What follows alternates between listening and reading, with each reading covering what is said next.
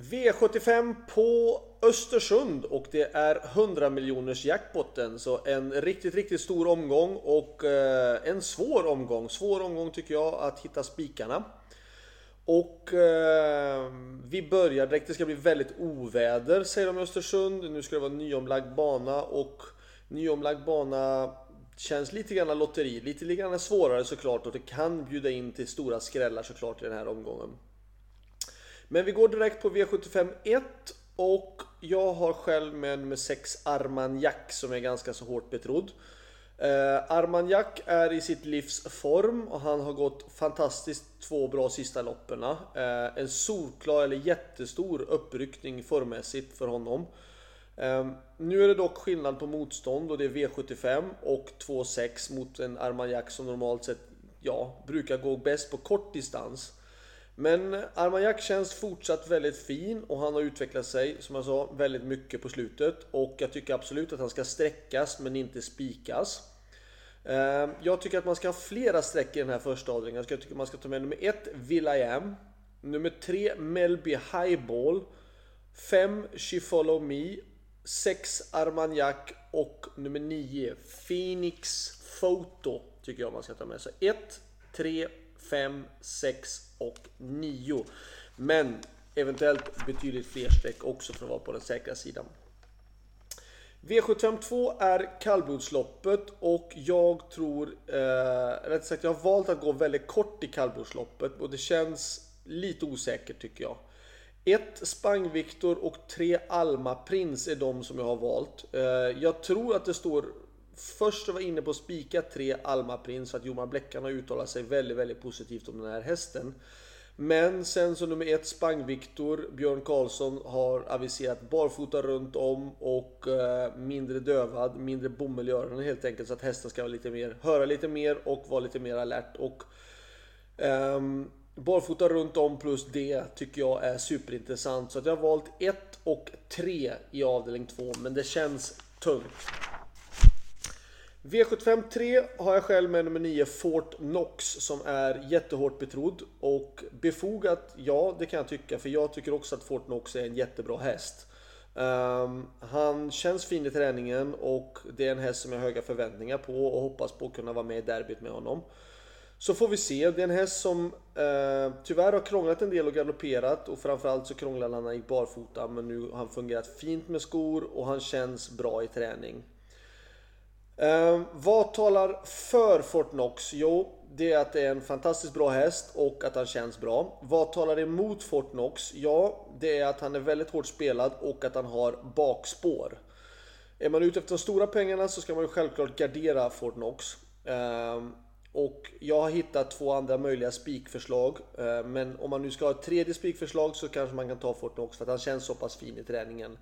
Men den jag är orolig för det är att nummer ett Global Winner ska ta ledningen och eh, sen får köra ett alldeles för moderat tempo.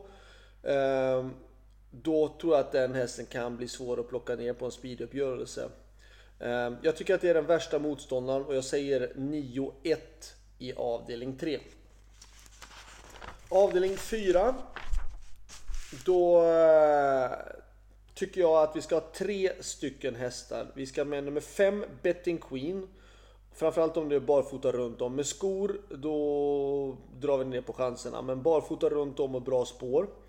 9 Award Kronos, självklart. Eh, Mats Djuse och Daniel Redéns häst, det kan jag tycka att det är jättebra. Och sen då nummer 14 Dixie Brick, Andreas Lövdahl på Timo Nurmos häst. Jag tror att det, jag tror att det räcker med de här hästarna ändå. 5, 9 och 14.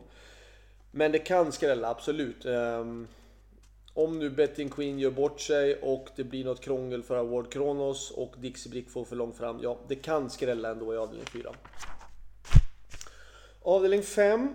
Då ska vi ta med nummer 2 Messiah, 3 Announcement och 9 Pleasure for Cash. Um, Messiah vet vi är väldigt bra, uh, dock mycket tuffare motstånd den här gången. Announcement besitter hög kapacitet. Och 9 Pleasure for Cash är säkerligen laddad för just det här. Det är hemmabana. Eh, Oskar Berglund, hög segerprocent och säkerligen väldigt väl förberedd just för det här loppet. Så att 2, 3 och 9. Avdelning 6, då har jag valt med tanke på hur det ser ut och hur det har lottats i det här loppet har jag valt att spika nummer 9 Hill Street. Jag tror att det kommer bli en fruktansvärd körning från start. Jag, eh, vi ser på att det är väldigt, väldigt startsnabba hästar. Ett Lexington Hall är supersnabb. Två Marcelleria kan öppna helt okej. Okay. Tre Han Herod kan öppna också ganska bra. Only One Winner kan öppna superbra och fem Coborg Hanover kan också öppna bra. Um, visserligen är det 1600 meter och det är en fördel, åtminstone för Only One Winner så är det en jättefördel. Och han har bra form. Men jag tror att det kommer bli en tuff körning och jag tror inte att det blir några lugna eh, andra 500 utan jag tror att det kommer bli bra rull på det hela. Och det kommer gynna nummer 9 Hill Street som är en fantastiskt bra häst. Um, och framförallt som den såg ut på Umeåker när den spurtade sådär rysligt bra uh, senast. Så att spik i avdelning 6 på nummer 9. Hill Street. Avdelning 7. Ehm, jag har valt att spika 7 Campo Bahia. Ehm, det har jag gjort på grund utav två saker kan jag tycka egentligen. Ett, för ryktet och meriterna. Ja, meriterna jo, de är jättehöga. Visserligen en hel del galopper. Men eh, fartmässigt enorma kapacitet på Campo Bahia. Eh, ryktet om Kapavia är jättehögt och verifierat med ett bra provlopp. Det har gjort att jag har valt att spika Campo Bahia för jag tror att det kommer bli körning här. Jag tror ett Cyberlane, eh, jag tror att han kommer svara ledningen. Och eh, han som Brad kommer kanske göra ett försök. Eh, men även någon annan kan. Velvet Gio är mer stark än han är snabb. Um, jag tror att de andra kommer köra lite för fort, tror jag. Eller om det går sakta så tror jag att Campo Bahia kommer gå fram och då tror jag faktiskt att Cyberlane kanske till och med kan tänka sig att släppa ledningen till Campo Bahia. Inte säkert, men kan göra. Slutsummering så tror jag ändå att Campo Bahia tar det här loppet. Um, om man nu inte låter Cyberlane få bestämma alldeles för länge. Eh, och om två träter så tror jag att eh, varningen i loppet kommer vara då såklart nummer tre Handsome Brad som såg jättefin ut senast. Och med det loppet i kroppen så har han säkert lyft fram honom ytterligare. Och då kan han absolut utmana Campo Bahia. Slutsummering. Eh, bästa spiken tycker jag faktiskt eh, det är i så fall i den sjätte avdelningen nummer 9, Hill Street. Jag tror att det är en häst ut, långt utöver det vanliga. Och med tanke på att eh, det kommer bli rejäl körning här framme så kommer det gynna nummer 9, Hill Street.